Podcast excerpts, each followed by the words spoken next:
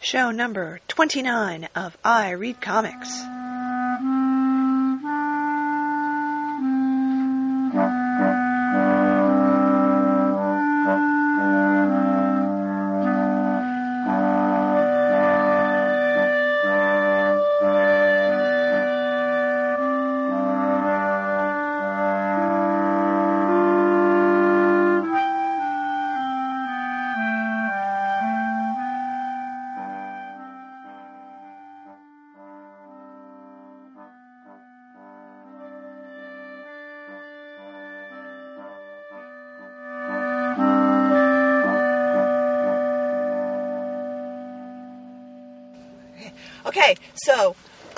My car. I'm sitting in my car after just having seen the X Men movie, and I'm so excited because it was really good. So let me explain why I'm sitting in my car. It's because I wanted to review this movie immediately after seeing it, and we just got out of the theater, what, like two minutes ago? Two maybe. Two minutes ago. And I have my very, very special guest on the show tonight, who's my geek buddy Logan, who I've told you guys about like lots of times. And we just made this decision that we were going to go see this together. Yeah. So, um, it was really good. I think we both thought it was really good. Jaw dropping, mostly from five minutes in. you know? Um, the, the thing I thought right after it was over, especially after that last scene, was that my world has been turned upside down, Yeah. basically, because of all the things that happened Yeah. in this movie. Um, so first of all, big, big spoiler warnings. If you haven't seen the movie yet, Stop now. stop now. Don't listen to anymore because we're going to tell all the stuff that happened in the movie. yeah. So I was amazed at the number of people who got killed off in this movie. Yeah. uh, tons. Tons of people got killed off. So, so People you could not believe they would do that to. So of the good guys, Scott Summers got killed yeah. off. Cyclops. Cyclops got killed off. Professor Xavier, Professor Xavier got right blown into a million billion little pieces. Uh, Jean Grey got killed off again. Jean Grey again. got killed off. Uh, who else? Uh, Well, people got depowered. Yeah. Uh, Rogue got depowered. Rogue got depowered right in the beginning. Um, Magneto gets depowered. And then all the other bad guys, except for Pyro, right? He didn't get Pyro blown and out. Juggernaut But all his little assistants destroyed got destroyed. by by Jean Grey or or uh, the the X Men. Yeah, It, it was Amazing. like mutant massacre. yeah, that's one. Yeah, that's the one way to put it. Really. Um, so, of the people who supposedly died in this movie, we're not really sure about all of them. So, if you haven't watched it and you are listening to this, stay through the credits. Kind of annoying. Credits are long, They're very long. but there's a good 30 seconds of extra. You might you have to have seen like all the, the suggestions to do this already. It was but- all over. It was like on Newsarama. it was on the boards and, everything. I would say half of our theater stayed. Yeah, I was surprised that as many people left. Even those little kids next to us. yeah, they staying. knew. They were They like, I can't wait to see this. Uh, so yeah, uh, wonder what that means. I, I don't know. I mean, I thought pretty much this was going to be the last movie that they were making in Yeah. this series, just because everybody's getting older and their contracts are up, and Yeah. they were, you know, whatever. That's why they called it the Last Stand, right? But I think they clearly left it open. For It really more. gives them the chance to remake it with not the same members, right? Mm-hmm. So there was the big the big hubbub that Halle Berry didn't want to come back, but she was under contract, I think. Uh, so sh- she did, or they renegotiated her contract so she could come back.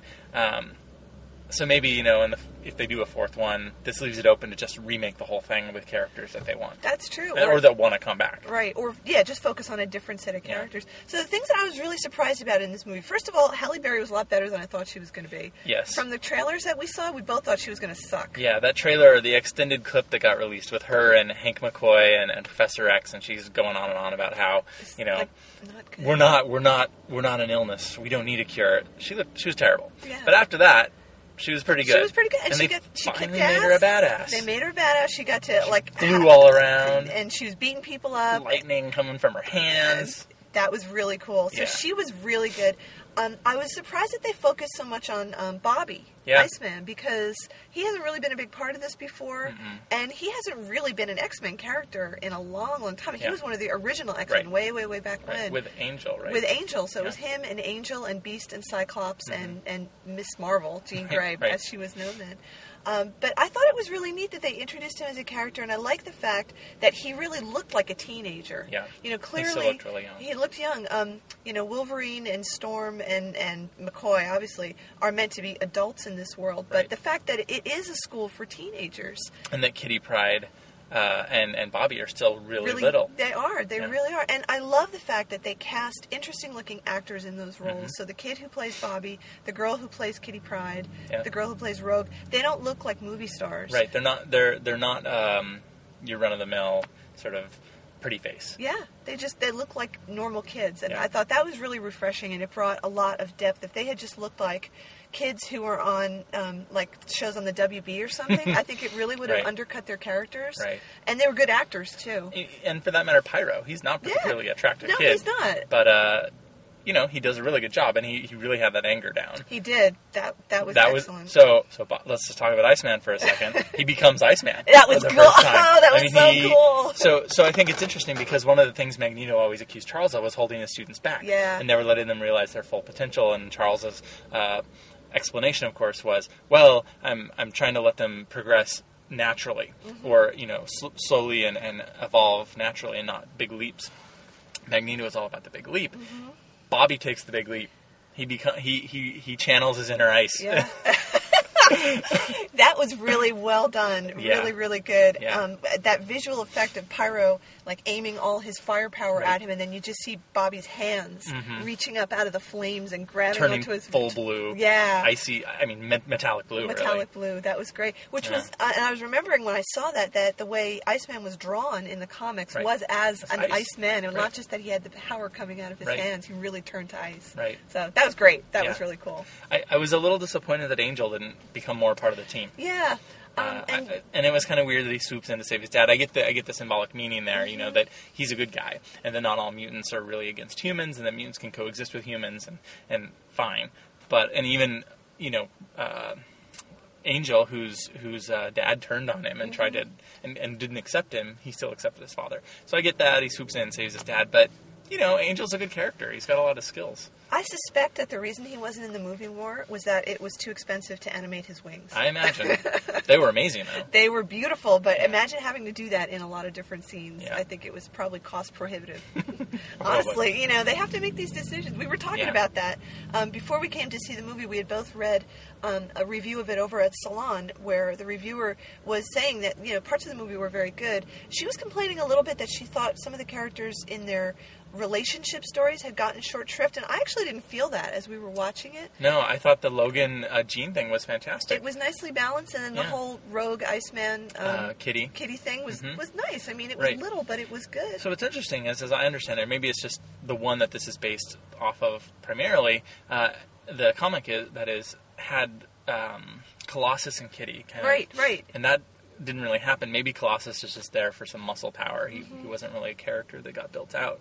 Um, but that was interesting that they, they did that with um, Iceman and, and Kitty. Yeah, it was good. It was, it was, you know, little scenes, but they were good little Mm-hmm. scenes, and I thought they played them really well. It could have easily gone into either melodrama or really saccharine, and they didn't do that. So people who took the cure, so, uh, you know, that's one of them is Rogue. yeah, she, she she's could- not a superhero. But I mean, I think they were leaving it open. So Magneto gets Right. cured against his will, but we see at the very end that Yeah. he hasn't completely He's lost moved the power. smallest little piece of metal, Right. so maybe the cure isn't as it's- permanent as they thought. yeah. And Magneto got stuck with four shots. Yeah, well, he's a well. I don't even know what level mutant. I think he he's is. class four, right? Because class five is the highest class, right, and that's only Jean. and that's Jean, or at least the only one that we know. Xavier's ever met.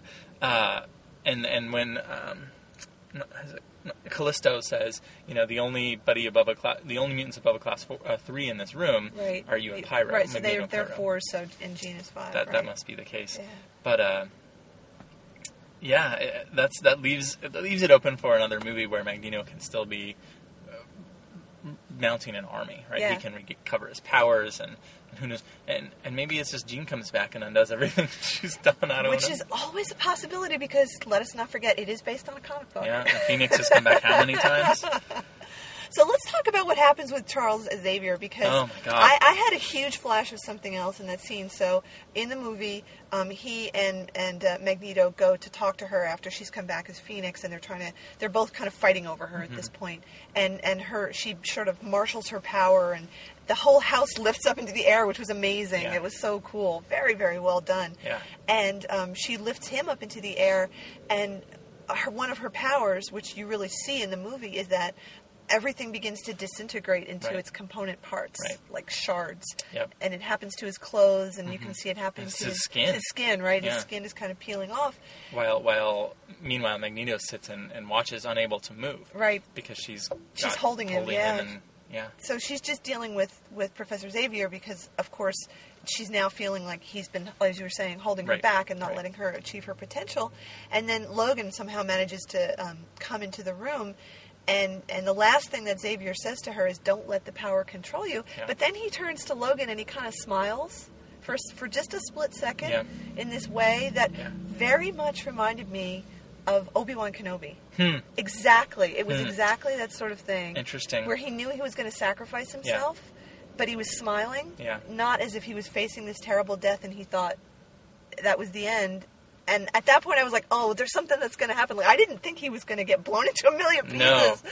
at all, but that little look told me that there was something else happening. Yeah. I didn't expect to hear him at the end, but Right. I thought that there something would happen. I was that was my first wow moment, right? is of course when Jean gets up and and um, blows through the, the door in the in the lab, pretty amazing. But but when she disintegrates Professor X, I, mean I was speechless. I know. I, I was. I think. I, no, I wasn't. I actually said no, no, no, because wow, like who? th- I I just couldn't believe it. Yeah. I couldn't believe they'd go that. and it was really well done. It was an incredibly dramatic moment, Mm-hmm. and to have him just basically disintegrate like that was And and then what's interesting is so there is this war between uh, Xavier and and uh, like Magneto, but as we've seen in the other movies, there's also this kin uh, kinsmanship, mm-hmm. and you see Magneto destroyed, you know, shocked by what has happened to him, to Xavier Yeah. when this happens, and then later when Pyro's saying, you know, I could have destroyed Professor X anytime I wanted, and and Magneto really steps in and says the.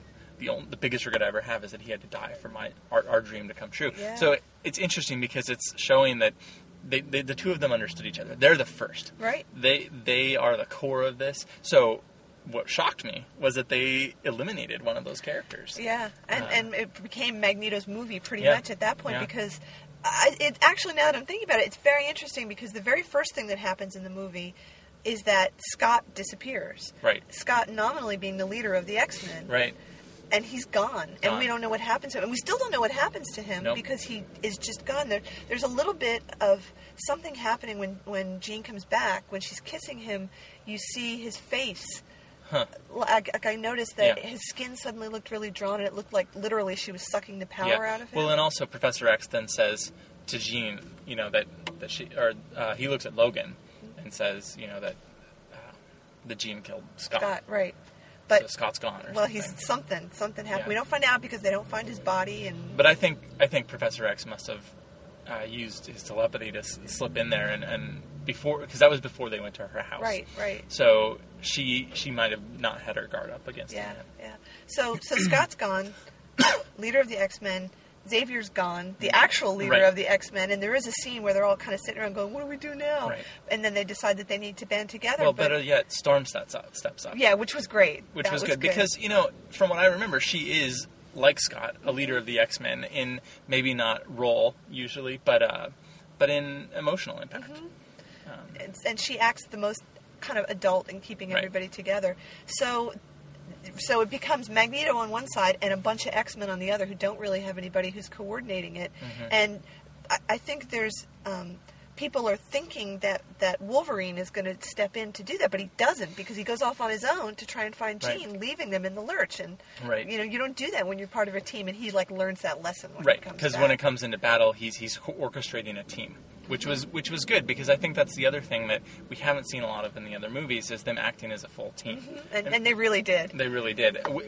It's almost as if without their leaders, huh, Charles or or Cyclops, they, they have to stick together because who else do they have? That's They- right. Um, and I remember in the comics that Xavier was often coordinating the battle, even from the school, Mm-hmm. uh, telepathically. That was never really implied in the previous movies because he was always captured or something, or in a coma. But um, and and that's another interesting thing. Okay, so Professor X, powerful uh, mutant, one of the first, right? Uh, Magneto's rival, has in these three movies never taken a powerful role. In the first movie, he he gets duped by. Uh, uh, uh, Mystique and goes into a coma. The second movie gets captured because of uh, Magneto's be- being uh, duped by the oh, what's his name, the general. And then in this one, he's disintegrated in 15, 20 minutes into the, the movie. Uh, he just really, I, I've, I've always wished that he would do more. Maybe it's because I like Patrick Stewart and Patrick Stewart was my hero as Cap- Jean Luc Picard. But yeah, he just never, he's never been anything in the movies. I, you know, I think it's because in the comics it's a lot easier to write him as a more powerful character. Right. In in movies, because you have these incredibly vibrant superheroes surrounding him, it's like basically who do you want to see on the screen? Do you want to Mm-hmm. See Hugh Jackman with claws coming out of his hands, or do you want to see Patrick Right. Stewart in a That's a good wheelchair? point. So cinematically, I think it just makes more sense to, to do that. Although, Yeah. you know, you see a little bit more of his power, I think, in this movie. Um, Mm-hmm. Especially in that scene, I wanted to talk about the scene um, that they did all this CGI stuff to with him and um, Ian McKellen looking like young Oh, right, guys. right. That was kind of interesting. It was. It was very interesting. Uh, It was first the first scene of the movie. Yeah, right? yeah. And Ian McKellen talks about it in an interview that I read on super hype, uh, superherohype.com, and he says it, this is the first time I think in a movie that these guys who do this, uh, it's photoshopping but for live uh, motion video, Mm-hmm. that they've done this. And initially, they're uh, when they when they photoshopped it, if you will, they were too young. They looked too young, and so it did, wasn't believable. And so uh, Ratner and some of the artists, the makeup artists, and, and they add, had them add some wrinkles back in Yeah. because it didn't look 20 years; it looked 40 years It, it was weird though because it, it's a, it's a very strange thing because I've seen pictures of Patrick Stewart when he Mhm. was a younger guy, Mhm. and that's not what he looked like. No. So it's, I mean, it works, but it kind of doesn't work. If you know what the actors Right. look like at that age, Right. it's a little bit jarring. Yeah. But it does convey the idea that they were younger then. Mhm. So Well, what's interesting is it's even more than just photoshopping. Uh, facial features or uh, airbrushing, right? They they change their, their chest structure Yes. and their their whole musculature Yeah. with this technique. It's man fascinating. I want. There's one thing I noticed though, and I'll have to see it again to verify this. But the one thing that kind of caught my attention um, was when they get out of the car, and obviously Professor X can walk at that point Mhm. before the thing happens to him. Um, and when Patrick Stewart gets out of the car, um, he puts his hand down on something. I don't know if it's the the the door of the car or Mhm, something, but his hand is sort of in a closer shot than his face, and his hand doesn't look photoshopped. Huh? So they hadn't done that. They scene. ha- so I have to look again though, just to Yeah. confirm it. It might have been me just paying too much attention and seeing something that wasn't Right. there. But you know, that's how you can always tell, right? You look at people's hands and you can see how old they are. yeah. So I'll have to look that up because I'm sure I'll see this again. At some point. So I wasn't sure if when they're sitting there with Jean as a child and Charles lifts all the the cars up and everything. By the way, Stan Lee's great performance. You know, again, as, as he was called the um, the water hose guy Right. in the credits. startled water hose guy. Uh, yes, I was unsure of when when Charles is lifting everything up, or, and and she looks out, if she's the one that slams them all down. It was hard to tell. Yeah, I'm not sure. maybe we're just left to wonder that, and Yeah, per, maybe it's foreshadowing of her power. Mm-hmm. The mental blocks was interesting. that was cool. the psychic mental blocks that Charles puts in place, and pretend. I mean, I'm thinking it's because he has this idea that everyone has to learn. All the mutants have to learn slowly and gradually how to harness their powers, so they don't, um, well, turn into Phoenix, right? Yeah. But I wonder if Phoenix wasn't his own creation, and so Charles was destroyed by his own creation. I mean, he said that as Hmm. her powers developed, um, it- she developed she developed a split Right, personality, yeah. and one was Jean that they all knew and loved, and one was the Phoenix, powerful rage and rage, anger, and Joy. Yeah. right, pure, pure, uh, and it, I wonder if the Phoenix would have actually developed if if he hadn't put those mental blocks in and really kept it suppressed. Yeah. And so, really, what ends up destroying him is his own creation. Yeah. Not unlike Obi Wan Kenobi being Not- killed by Darth Vader. Darth Vader. That is actually an interesting comment. Yeah. Um, let's see. What else did I want to talk about? Um, I was really happy with the way the women were portrayed in this movie because I, you know, you're never quite sure what to expect, whether Right. they're going to get treated like, you know, s- stupid or whatever. But they weren't. I thought that the w- women were all really well done. I was a little disappointed by Rogue being weak yet again. She didn't have anything to do. She's just always been weak. She gets Yeah. again captured in the first one by Magneto. Uh, of course, she's a kid, but uh, in the second one, she's doesn't really do anything, Anything, right? yeah. And in this one, really, she just kind of runs away 'cause- and turns herself normal. because she's mad at her boyfriend. But but um, uh, I wish they had shown her being able to use her power. One that would have been time, cool. yeah. That would have been nice. Um, I thought Kitty was great, Fantastic. and that she not only is um, strong but also really smart. Yeah. Because it takes her about three seconds to figure out how to use. The, the little boy Jimmy's power Yep. to defeat Juggernaut. Yep. I mean, she gets it like And- immediately. That was excellent. And in Joss Whedon's uh, astonishing X Men, she's smart, she's tactical, Mm-hmm. and she's yet she's young, and so I think that's an interesting uh, carryover Yeah. to the movie. But she was great. I, I love that that whole scene of her running through all the walls and Mhm, everything. That mhm. was that was excellent. Very Storm, well. Storm was fantastic. She Yeah. she was very strong. She was very powerful, much more powerful than we've ever seen her. Um, more in line with the comic books, flying around. Mm-hmm. flying, yeah, flying. I was and of course, like fly, of course, they had to have her fight Callisto. Yeah. So it was kind of the girl fight. But Callisto, very strong, She very powerful, great. stood right up to Ian McKellen. Yeah, you know? I, that was really interesting to me. Was that um, there was so that little triumvirate of, Mhm. of um, Magneto and Pyro and Mhm. Callisto, Mhm. and even though Pyro is very strong. Callisto is the smart one, Yeah. and she really becomes his right hand man. And he, I noticed that over the course of the movie, he Yeah. was turning to her more and more Right. for advice on what to do. And Pyro was just sort of like Well, his his- Pyro is, uh, while he's very loyal, he is just rage yeah, and and powerful rage. Mhm. Uh, and I think that that's really his role, much like Juggernaut and um, oh, what's his name, Sabretooth. Mhm. And then who was it in the last movie? Why am I forgetting in the second movie? Who's the big powerful guy? I guess there wasn't, was there? It was just the two of them. It was um, Magneto and Mystique. Mhm. Is that right? Yeah. So Mystique, another depowered Oh my gosh! That was right amazing. in the beginning as well. That was really amazing. So And and Magneto turning on uh, her. exactly. She, wow, that shocked me. yeah. It really revealed Magneto's character. It- how much he hates humans. Yeah. Yeah. She she she jumps out and saves him from being Yeah. depowered. And he says, "You saved me," and like somewhat heartfelt. And you think he's going to do something Yeah. for her, and then he, He just turns turn- and walks turns. away. Now you're one of them. You're not one of us, and Yeah. walks away. Oh, oh, and the line that he has. So of course, the actress who plays Mystique is this beautiful woman, and when she gets depowered, she's still a very beautiful woman. Yeah. And as he walks away, he says, "And she used to be so beautiful," right. which was really nice. Yeah. Really, really well done. Very powerful. So that was great. And then of course she ends up turning on him and betraying him to the Right. authorities and all that. But I, I but it makes you wonder, excellent. did she? Because or maybe he had already changed his plans since the last time she knew. But what what they end up finding is a decoy. Yeah. So who knows? I don't know. I don't know. Hard to say. Although I, I think it would have been consistent with Magneto's character to assume that because she was a human, she was worthless, Mhm. and she couldn't have done anything Yeah. to to affect him in any way. Even if she went to them, it wouldn't Right. matter because Right. they're only human. Right. How could they affect him?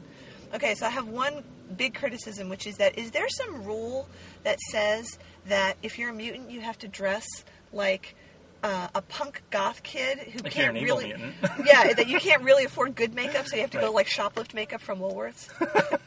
yeah, that's what they look like. All of them except really Pyro, Juggernaut, and Magneto, Why do they have to dress them like that? What is up with that? That Yeah. annoys me. That Yeah. really annoys me. Well, I think it's that they're the ones, right, who I can I can maybe see the point is that they're the ones without turning to Xavier and having a place to live.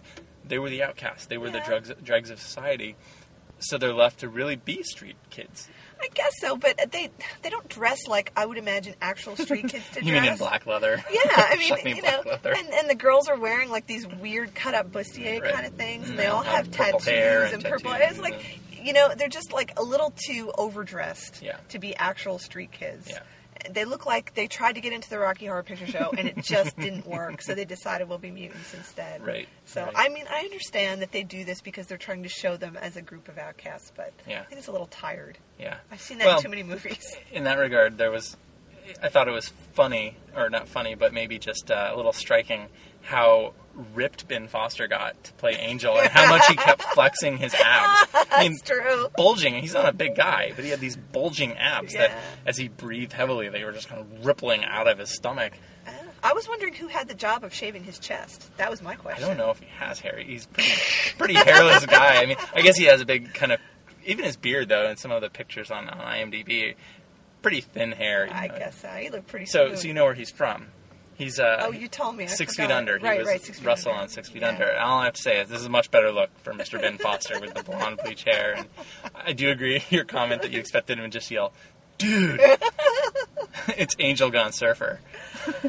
Um, So uh, I thought there was a good balance of um, of flesh on view between the men and the women. Mm-hmm. Personally, I could have gone for a little more men.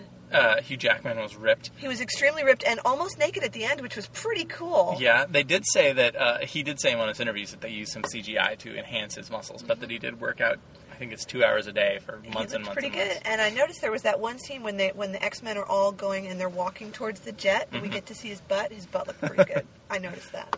He's a fit guy. He's very fit. Um, and um, Colossus looked pretty good. As as little as we saw him, You know, looked pretty good. So I have a I have a comment on Colossus because after I saw him in the second movie, uh, you know, immediately was like, "Who's this guy? And is he going to be in the next one?" And I was happy to hear that he was. He's a little he was a little pudgier. Um, they probably made him pack on a ton of weight because Colossus is a big guy. Yeah, he's supposed and, to be huge. You know, I, like seven feet he wasn't quite as ripped in this one as he was in the last one.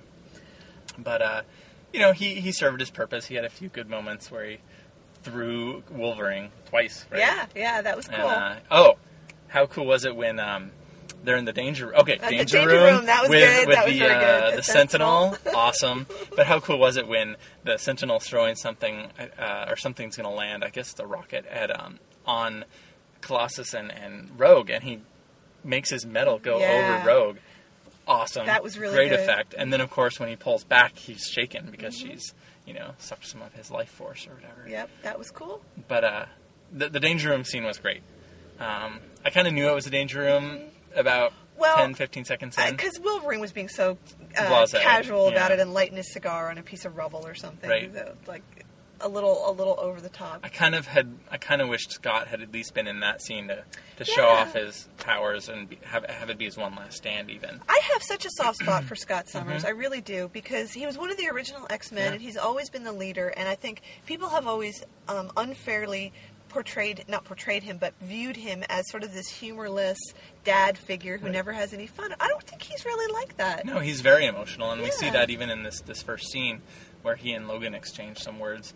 He, he's torn up over Jean, which proved that he loved her deeply, Yeah. and he was very protective of her in the the first two movies, and Yeah. and I think that. That, char- that that's true in the, the comics as well. Yeah. Uh, even if he does go off with Emma Frost. But I, I, I was sad to not see him more in this movie because I just like that character a lot. Mm-hmm. And I remember when, when you were loaning me um, the that the miniseries that I can't remember what it's called. Is it the Astonishing X Men? Yeah, the right, Joss Whedon right, right, right.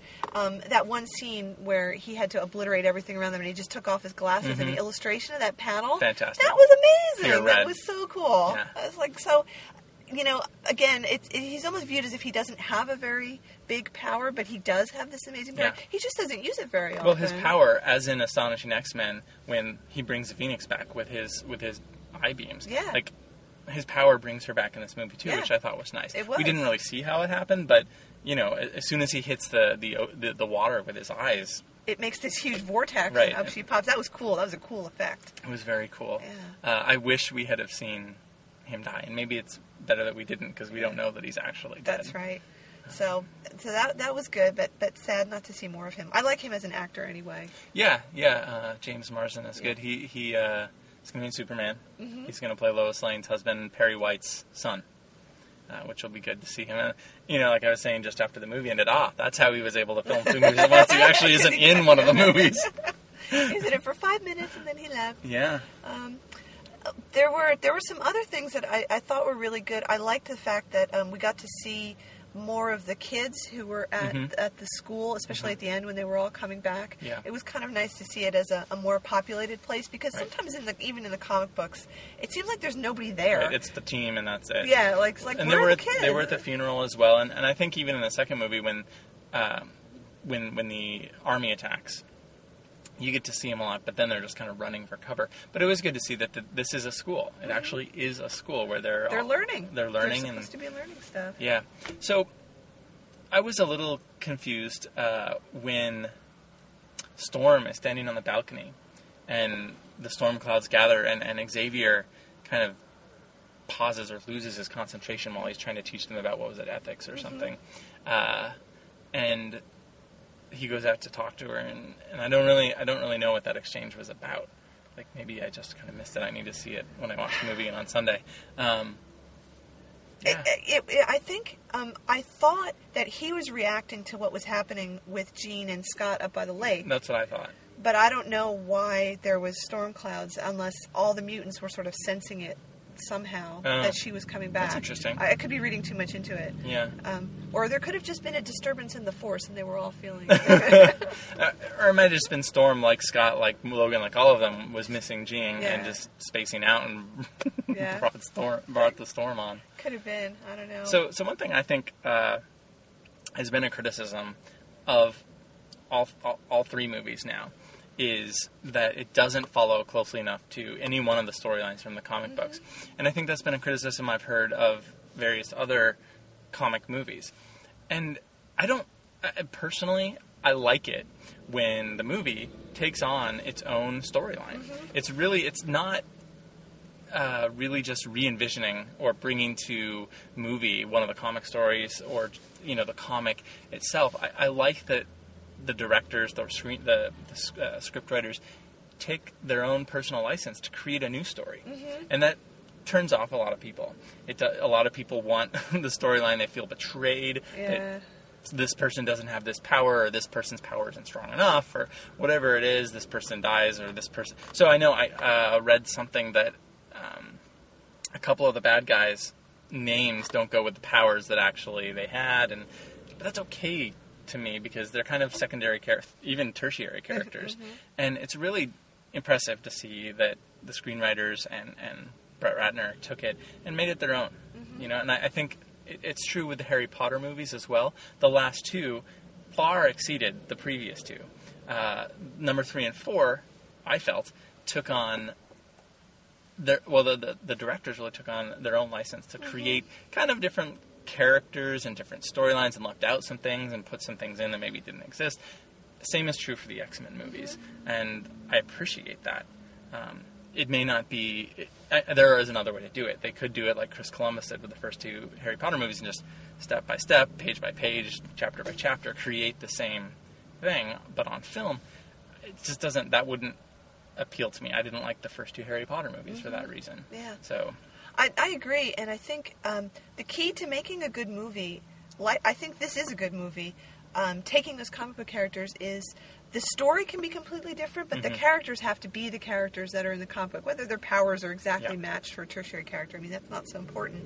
But you know, if you read the comics, you can go to the movie and say, "Yeah, I see that Patrick Stewart is doing." Mhm. Xavier, like he is in the comics, Right. like that's his character, that's his personality, Yeah. that's the way he acts. Yeah. And the same with everybody else. I Mhm. didn't feel like any of these characters was so different Right. from the way that they were originally envisioned in the comic book that it jarred me. Right. And and the job of an actor really is not to bring to life uh, a character the way everyone else sees them, but instead give breathe their own life Mm-hmm. Into a It's an character. interpretation. It- it's why casting directors pick certain actors instead of others. Like Mm-hmm. I am certain that there's probably another actor who looked more the part of Wolverine. Yeah. shorter, uh, stockier, etc., was a little more aggressive. But I like what uh, Hugh Jackman did with the character. Yeah, yeah, it's really good.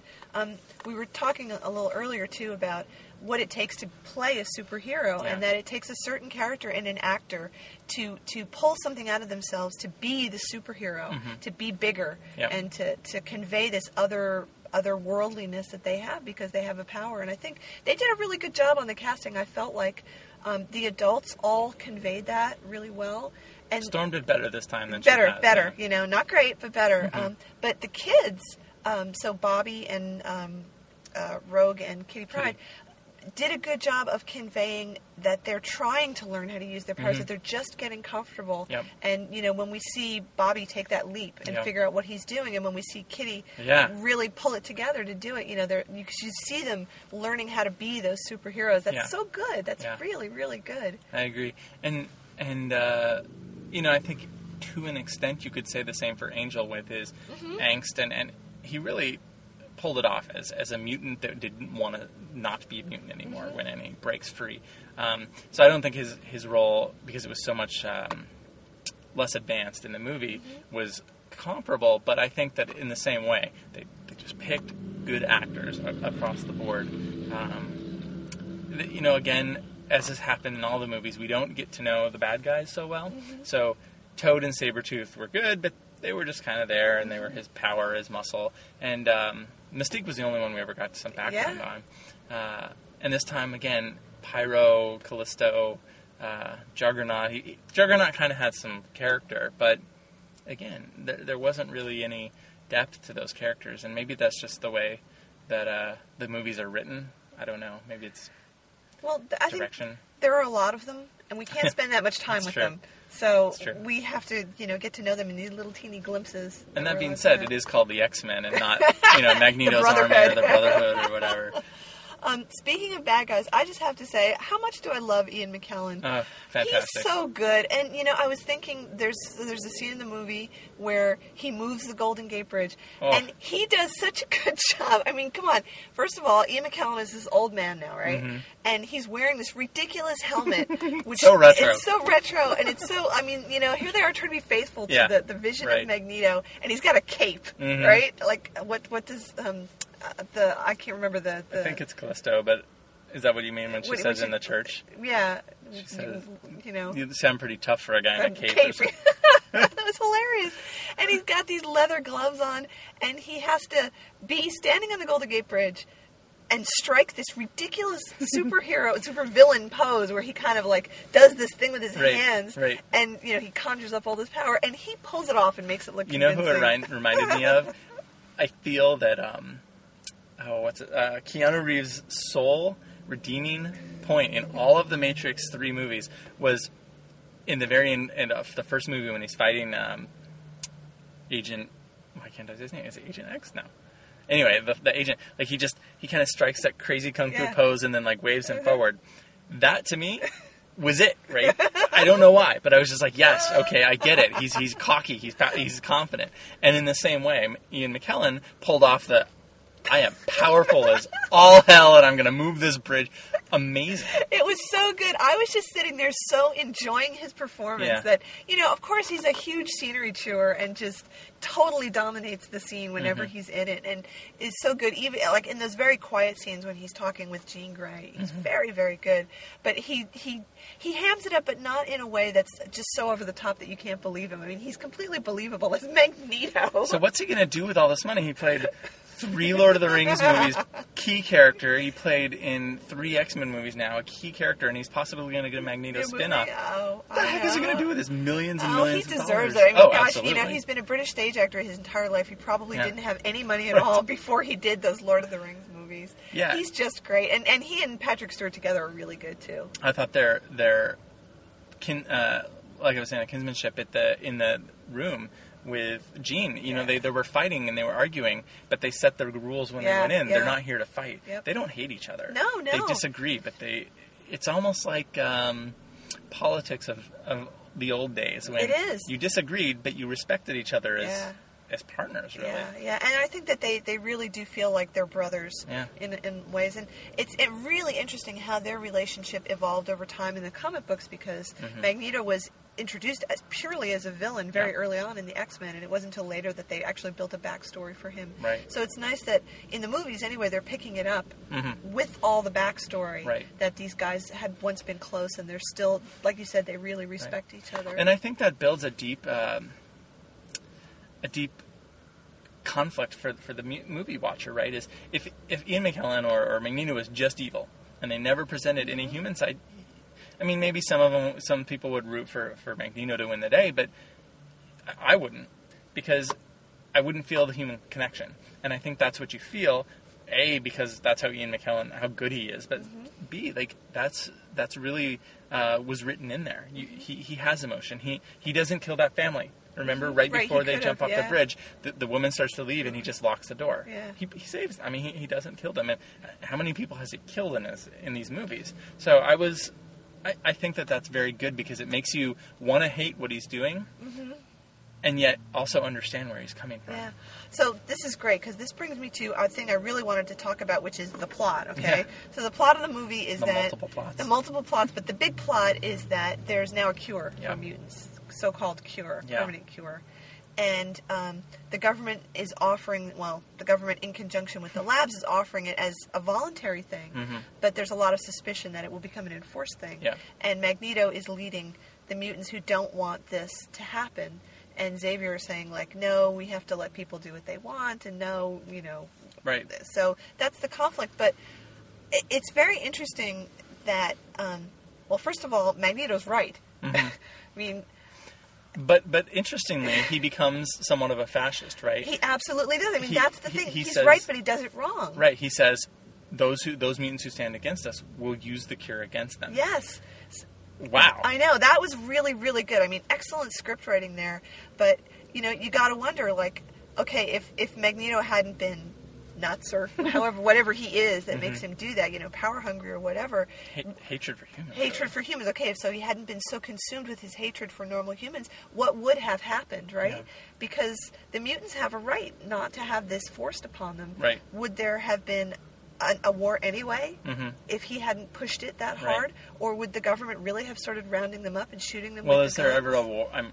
This, I mean, this might be a question that has two answers, but is there ever a war without a leader? Yeah. You know, and he steps up to be the leader. Maybe it would have been another leader, but he is one of the most powerful mutants. Um, so maybe it did require him. Wow.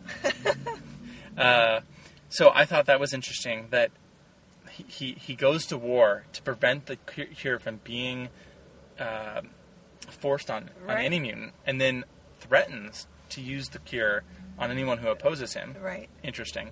Then in the end, uh, Hank McCoy and Wolverine, the Beast and Wolverine, look at each other and, and, and Storm, you know, looking at these three or four shots in front of them that they can use, knowing that they they're now they have the choice. The only way to win Yes. is I- to do the same thing. I thought that was great. I mean, that was a really nice piece of filmmaking right there Yep. because, you know, first of all, it's in the middle of this huge battle when there are flaming cars being tossed at them, and they're all just sitting there wondering what the fuck they're going to do because things are getting really bad, and they see the cartridges, and even though no words are spoken, you know what they're thinking. Right. And it was it was very very well done that they were all weighing this decision Yeah. about what to do and feeling like even though Magneto is their enemy, he is still one of them, and, and Yeah.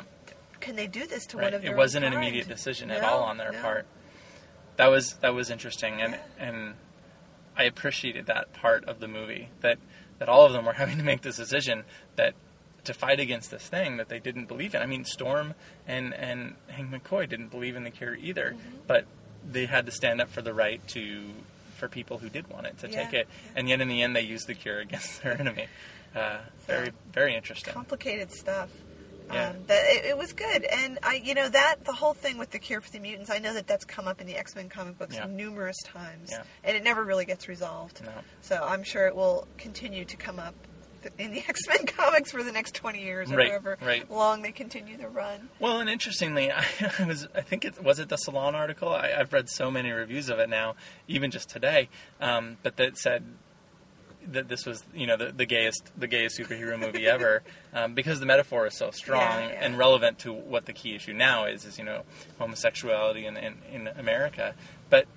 I, did, I didn't feel like it was heavy handed No, or overly overt. so. I, I get that um, the first two movies were directed by Bryan Singer, who is very out uh, and and open uh, gay gay Hollywood director, and so that he wrote that in there a lot. There was a lot of subtle references.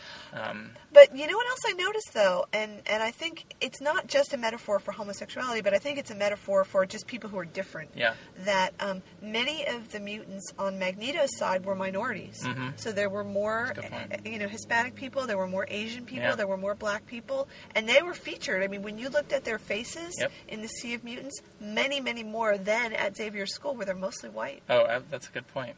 I hadn't noticed that, but you're you're right. Yeah. So I think there's definitely something going on that couldn't Yeah. have been an accident of the No. casting. No, I do think it's interesting that um, so Ian McKellen, who's an out actor, Mm-hmm. and and then uh, Patrick Stewart, who's clearly comfortable in his his uh, gay appeal, having played in the movie Jeffrey, and then you know Patrick or uh, Captain Jean-Luc Picard being kind of a gay icon in a way. Uh, Him and Q, yeah, right. totally. Um, but but yeah, both being the, the leaders of these two armies, uh, so drawing the very strong connection, um, so in a subtle way, interestingly, uh, to this metaphor for homosexuality and the cure, and would we cure it if we could? And uh, it's interesting, and and I think you're right. It's not just homosexuality; it's anybody who's different. And I, I read something today about the the real appeal to comic book kids, kids who, who are reading these, is that at, at the time they're reading it, their bodies are changing. Of their, course, their, yeah. their bodies are mutating on them, right? They're becoming these new things, and uh, smells are coming from places that didn't before, and hair, and et cetera, et cetera. And they're becoming someone they don't know, they don't recognize. And the, mut- the mutants are the same way. And it's interesting that, you know, I think in the first movie, uh, Professor X talks about mutation setting on during puberty.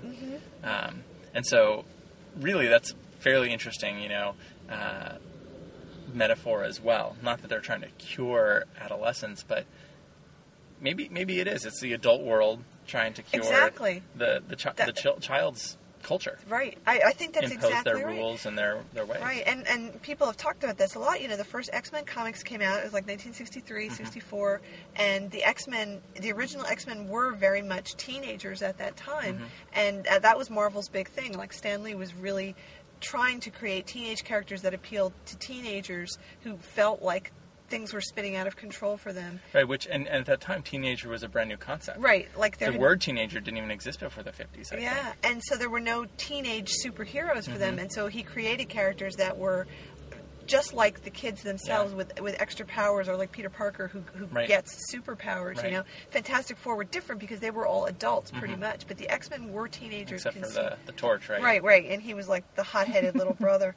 But um, But yeah, the mutants are, uh, and yet, I think what is interesting about the mutants is, is that they're a team. yes, You know, the X Men band together in their being excluded from the ex- the outside world, but don't, still don't hate the outside world, and and I think that is an interesting commentary. Yeah, yeah. You know what I'd like to see more of, and I know that they don't have time for this in these movies because they have to get to the plot and get stuff done.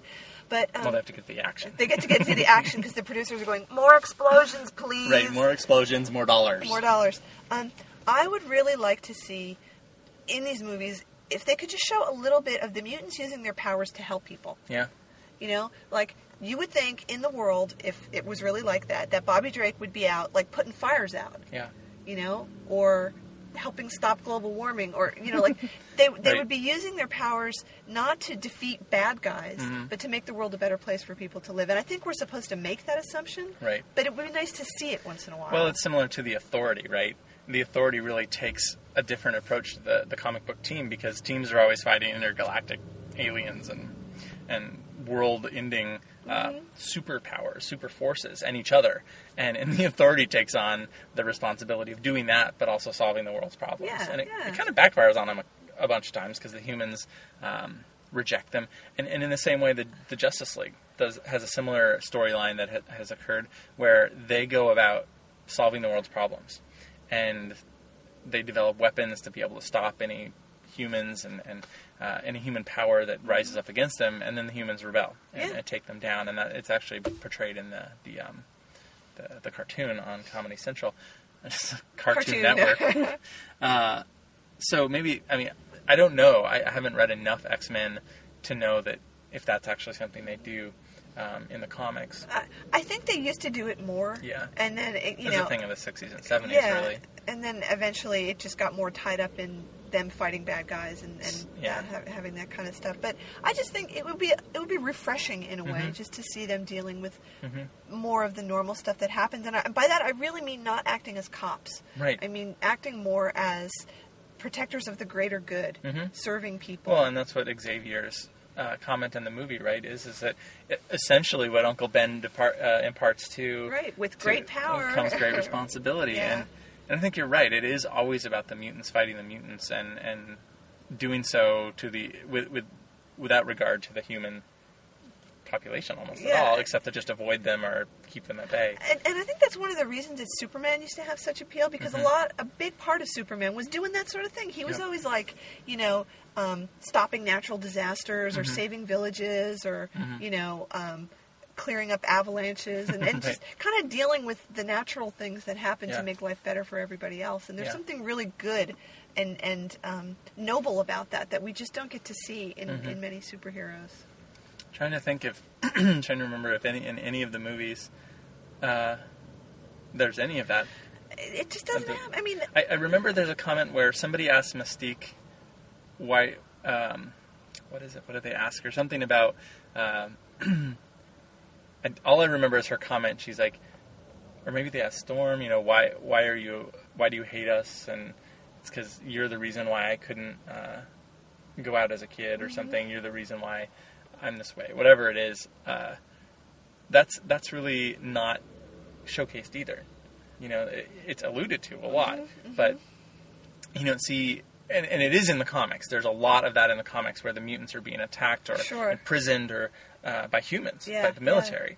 And there's a little bit of that in this movie, but after the mutants make their first strike, really. Yeah, yeah. So I, I think that that by itself would be a very interesting Yeah. thing to portray. I was just thinking about the Fantastic Four movie and, and um, which I liked parts of. You know, Uh, things. The Chris Evans part Chris. Evans, I really like Chris Evans. and, and Jessica Alba, you know, she Yeah. wasn't a very good Susan some- Storm, but she's hot. There were some fun things. It was a fun. It was a fun summer movie. That was my classification. yeah, well, the biggest one on the whole It summer, was. It was, right? big, it was a big deal. Um, but in that movie too, and this was a totally valid criticism, was that you never saw them using their powers to do anything good. And in fact, when it was a scene where they actually stopped somebody from pitching off a bridge, it was because they had caused the Right. problem in the first place.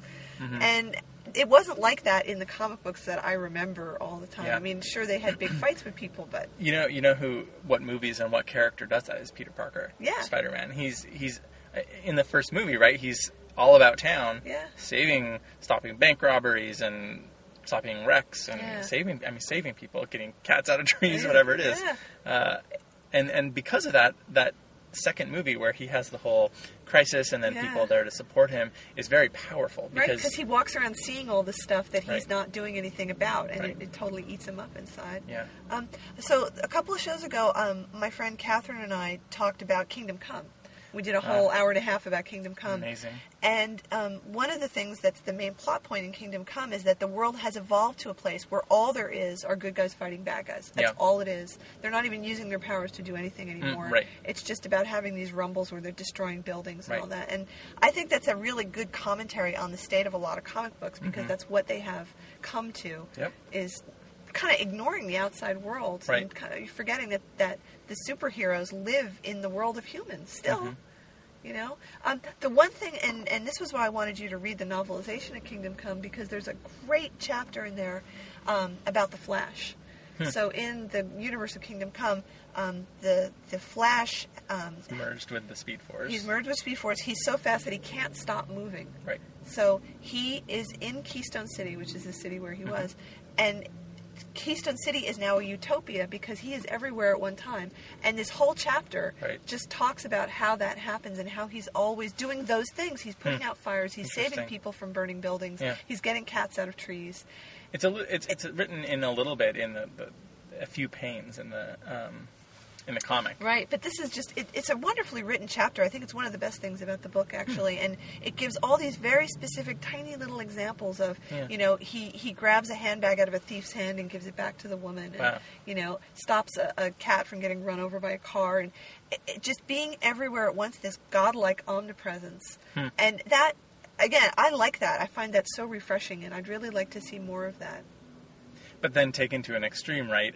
When it becomes a team that does that, it becomes overbearing. Right. And taking human will out of Right. the equation. Right, Rem- so it's a fine line. You know, when does it stop being helpful and start being, you know, Right. fascism? well, what's, what's also interesting, I think, is just as kids have grown up with uh, more sci-fi on TV Mm-hmm. and, and space, space. Once you know space travel hit, uh, in reality, um, kids didn't want to see. I, I won't say they didn't want to see, but I think they grew tired of heroes that only did that. That's and true. So suddenly interdimensional portals open, and, you know, bad guys and bad powers that we couldn't even imagine Yeah. came in. Um, in the Green Lantern, my favorite comic ever and comic book character, suddenly the the Owens become a huge force, and the the, the Green Lantern Corps, which always existed and you saw some of, are suddenly the main attraction because they're out there fighting all these powers and black holes that eat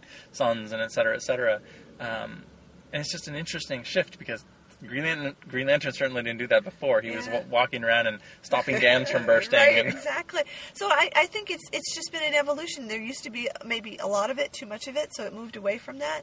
But, but personally, I would like to see a little more of that. And I think where we're going to see that is Superman returns. Yeah. Uh, so, as I understand it, the key issue in Superman Returns is that Superman, who had been around and saving the world's problems, human problems, goes away. And I haven't still found out, and I don't really want to know until I see the movie why he went away. But he comes back years later, Uh-huh.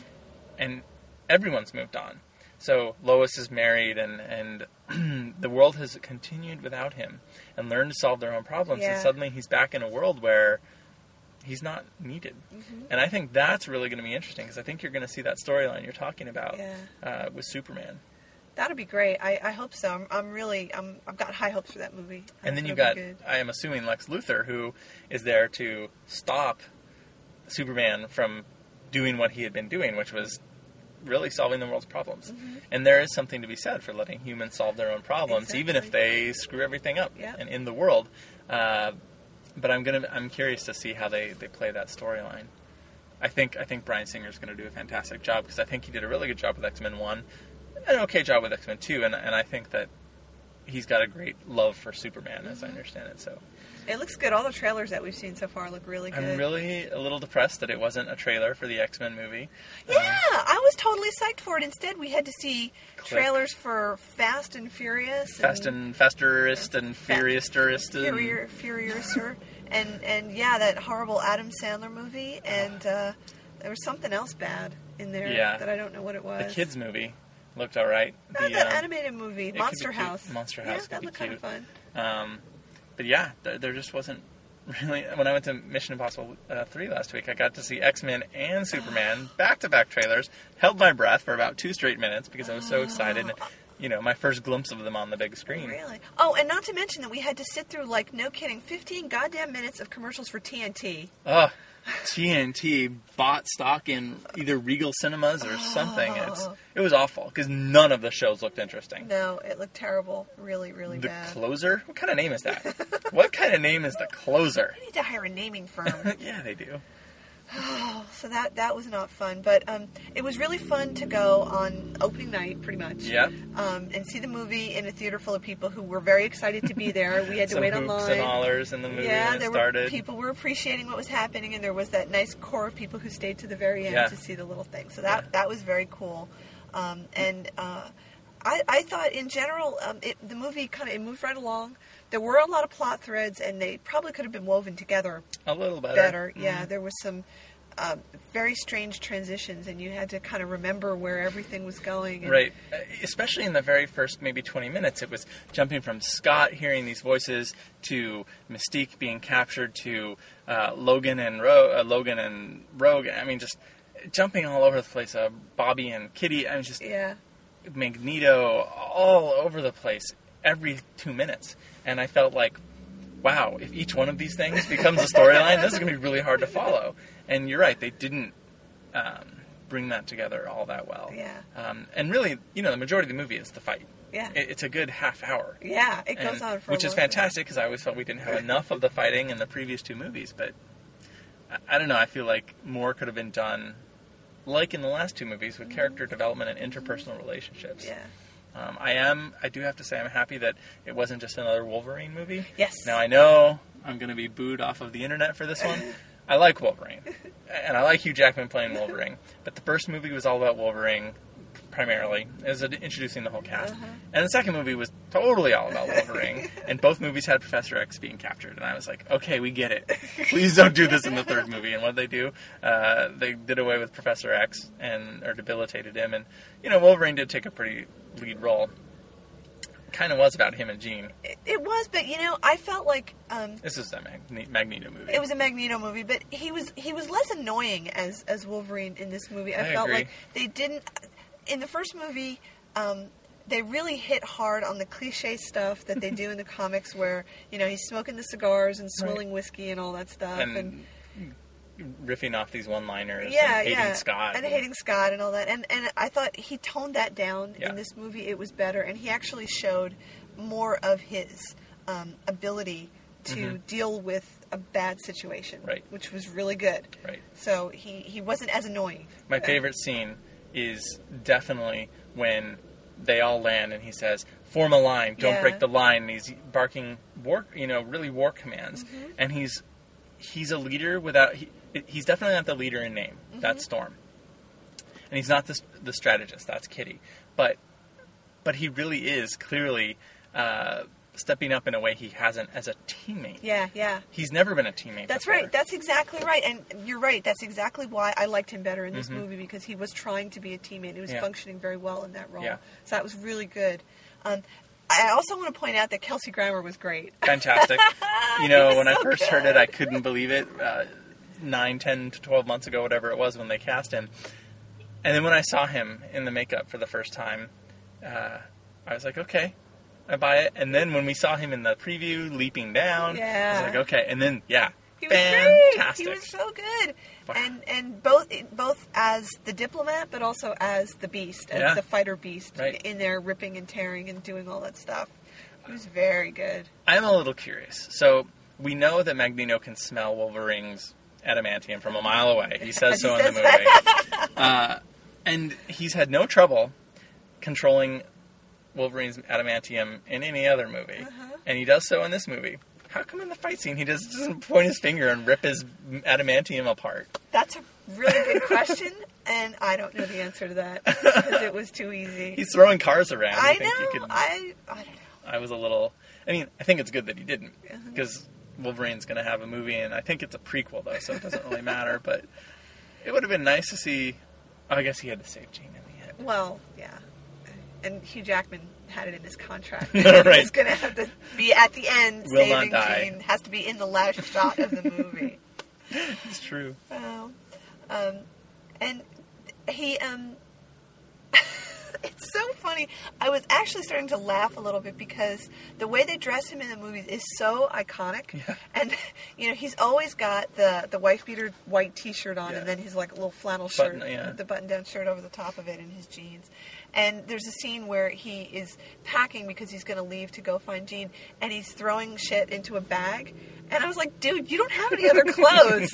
That's what you have. It's what his other two on- flannel shirts and his other wife beater shirts. Yeah. you know, just for good for good measure, in case he gets stabbed. and yeah, to and the shirt won't them. heal itself. But uh, that was pretty funny. Yeah, I, I have to say, I'm always happy to see that healing CGI. That's pretty cool. It's awesome. They, that's a really great effect, and they've used it all three movies to, to Yeah. Oh, and you know what else I liked about this movie is that they showed um, interesting mutant powers for the bad guys. Mhm. So for the the, the the the pawns, as Magneto calls Yeah. them, who are sent out to attack them, that was some pretty cool stuff. Like I agree. that guy who was like forming whatever those things were, those Spikes out- spikes out of his flesh and throwing them. That was pretty cool. Yeah. And the guy whose arms got cut off that regenerated, that back. was pretty cool. That was really cool, and of course, a classic Wolverine kind of kick him in the nuts and say, "Grow those back." Yeah, that that's straight good. out of the first movie. That was great. Uh, that was great. Um, yeah, else? So there was a guy who was. Remember the guy who was underneath the the, the tower? Oh, What yeah. was his power? He was doing something weird. I couldn't tell. He had like weird skin, and he was Yeah. clinging on, like he was holding on somehow. Yeah. I, I couldn't tell what his He power gets was. shot. And and the porcupine guy, I- Yeah. I, don't even know who he is. He oh, probably what's has his a name. He, he does. I just lost it. He was cool. Yeah, I he liked was him. cool. Um, what I thought was interesting was the mass extermination. Really, Yeah. um, not by Jean Grey in the end, but when the army attacks. Yes. And it's just they're shooting these amazing discs that are that was blowing these cool. these shots all over the place, and Yeah. it's um, demutinizing Yeah. the whole army. It was amazing. I, I was very That was- impressed by that concept Yeah. written into the movie. And and it was really nice to see um, Magneto realizing that maybe this wasn't going to be so easy when he says something like, um, "Oh, the humans and their guns," and then he tries to, Yeah. to do something with it, and he realizes that they're plastic, and for you see on his face the doubt for the first Right. time. He, and he says something like they've learned or clever Yeah. clever humans or something. Yeah, it, almost as if as any fascist war general who has underestimated his Yeah. opponent. It's very interesting. Uh, I do like that again. Instead of being able to control their bullets, he thinks of something else, which is to lift these huge pieces of metal and block them, Yep. block the shots from hitting him and his his core team. Yeah. But uh, yeah, I also liked it wasn't Callisto, but I can't say I don't know her name either, but The Sonic Boom. yeah, what was her name? He said her name a couple I times. I know. I can't remember. that was pretty impressive because she was targeting. the guns. The guns. to make the plastic blow up. That was interesting because it wasn't blowing apart the humans. Right. So apparently she has the power to Yeah. focus wherever the the Sonic thing is going to go. I liked that. Yeah. She was cool. The, again, like you said, the, the the bad guys had cool powers. Um, Juggernaut done incredibly well. He was incredibly well. funny as hell. I liked Uh, him. Yeah, and of course the abs. What's up with that? Those aren't real. We know that. no. No. He looked like he had um, Ricardo Montalban's chest from Wrath of Khan, right? They just kind of plastered it on him. That was good. But his his costume was very much the way it is in the comics with all Absolutely. the big bolts and everything Right. on it. That was cool. I To, like to that. protect his pretty face, as he says, which is amusing. Oh, that was good. So you're gonna go see it again on Sunday? I am with uh, with a bunch of my roommates who didn't want to uh, come all the way out here to see it, which is understandable. But I have to say, I I couldn't have not seen it on opening night. Can't I can't imagine waiting two days to see this movie. Um, you know, I don't think I'm as excited to see it again as I was before I saw it Uh-huh. because I don't think it was the most amazing movie. It's certainly not the most amazing superhero movie I've ever seen. Um, I, I, I put one movie up there in that category that most people um, kind of deride me for, but it's it's uh, Spider-Man Two. Oh, I was gonna say that. I love Spider-Man 2. I love that movie. That's a great movie. because it has amazing special effects, it has amazing battles, but it also has this amazing uh, emotional psychological component that most of the superhero movies bypass. And I'm hoping that Superman Returns captures that. Because it seems like that's what he's going to be dealing with is a world that doesn't need him and what's Yeah. that mean to him? Um, but spider-man 2 just really did that like no other movie had. Um, this movie didn't have quite the same psychological or emotional depth um, or conflict really. But it was good. It's pretty pretty to look at with all Very the big pretty. explosions and pretty girls and pretty boys and flash everywhere worth watching again It was definitely. I, I think it was good. I'm going to be sad to have to wait months and months for it to come out on DVD. Yeah. Oh, so um, we have a um, uh, joint thing that we want to say, which is that when they put these DVDs out, Mhm. why are they not including all the stuff that didn't make it into the movie? Because when I buy the DVDs, and I do for superhero movies, uh, I, I, I always want to see what the you know special deleted scenes were, and they're always crap. It's always like little bits and pieces of scenes that were already in, or stuff that was 15 seconds of stuff that absolutely needed to be cut. But like the Lord of the Rings movies, like we were saying, where they release a special edition and it has a full hour extra. Why why don't why is the same not true for X Men? Uh, they're not calling it X Men Three, X Men: The Last Stand Yeah. release an original, and I know I'm gonna like get again scorn from the whole community, but release an original, or the theatrical release, and a month or two later release the extended version. Yeah. Really create a collector's edition that people will want to buy. Like I would love to see more of the story, And maybe it's not. Maybe it takes more direction and, and editing, but I don't know. You know they've got to have filmed a lot more stuff than they Yeah. actually put in the movie. Yeah. Because to make a movie like this, they just shot like months worth of stuff Right. that didn't make it in. They had to edit it all down to fit into this however long Two hours, was, two yeah. hours.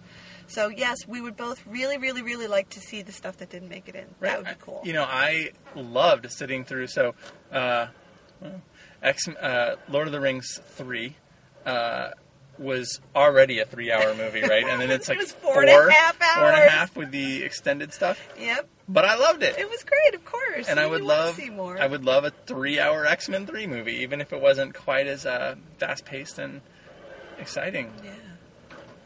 So, oh look, the sprinklers just came on. It's a damn good thing we have the windows closed in the car. We'd be getting soaked right now. Oh, wow, that's look, so it's coming funny. from all over the place. That's hilarious.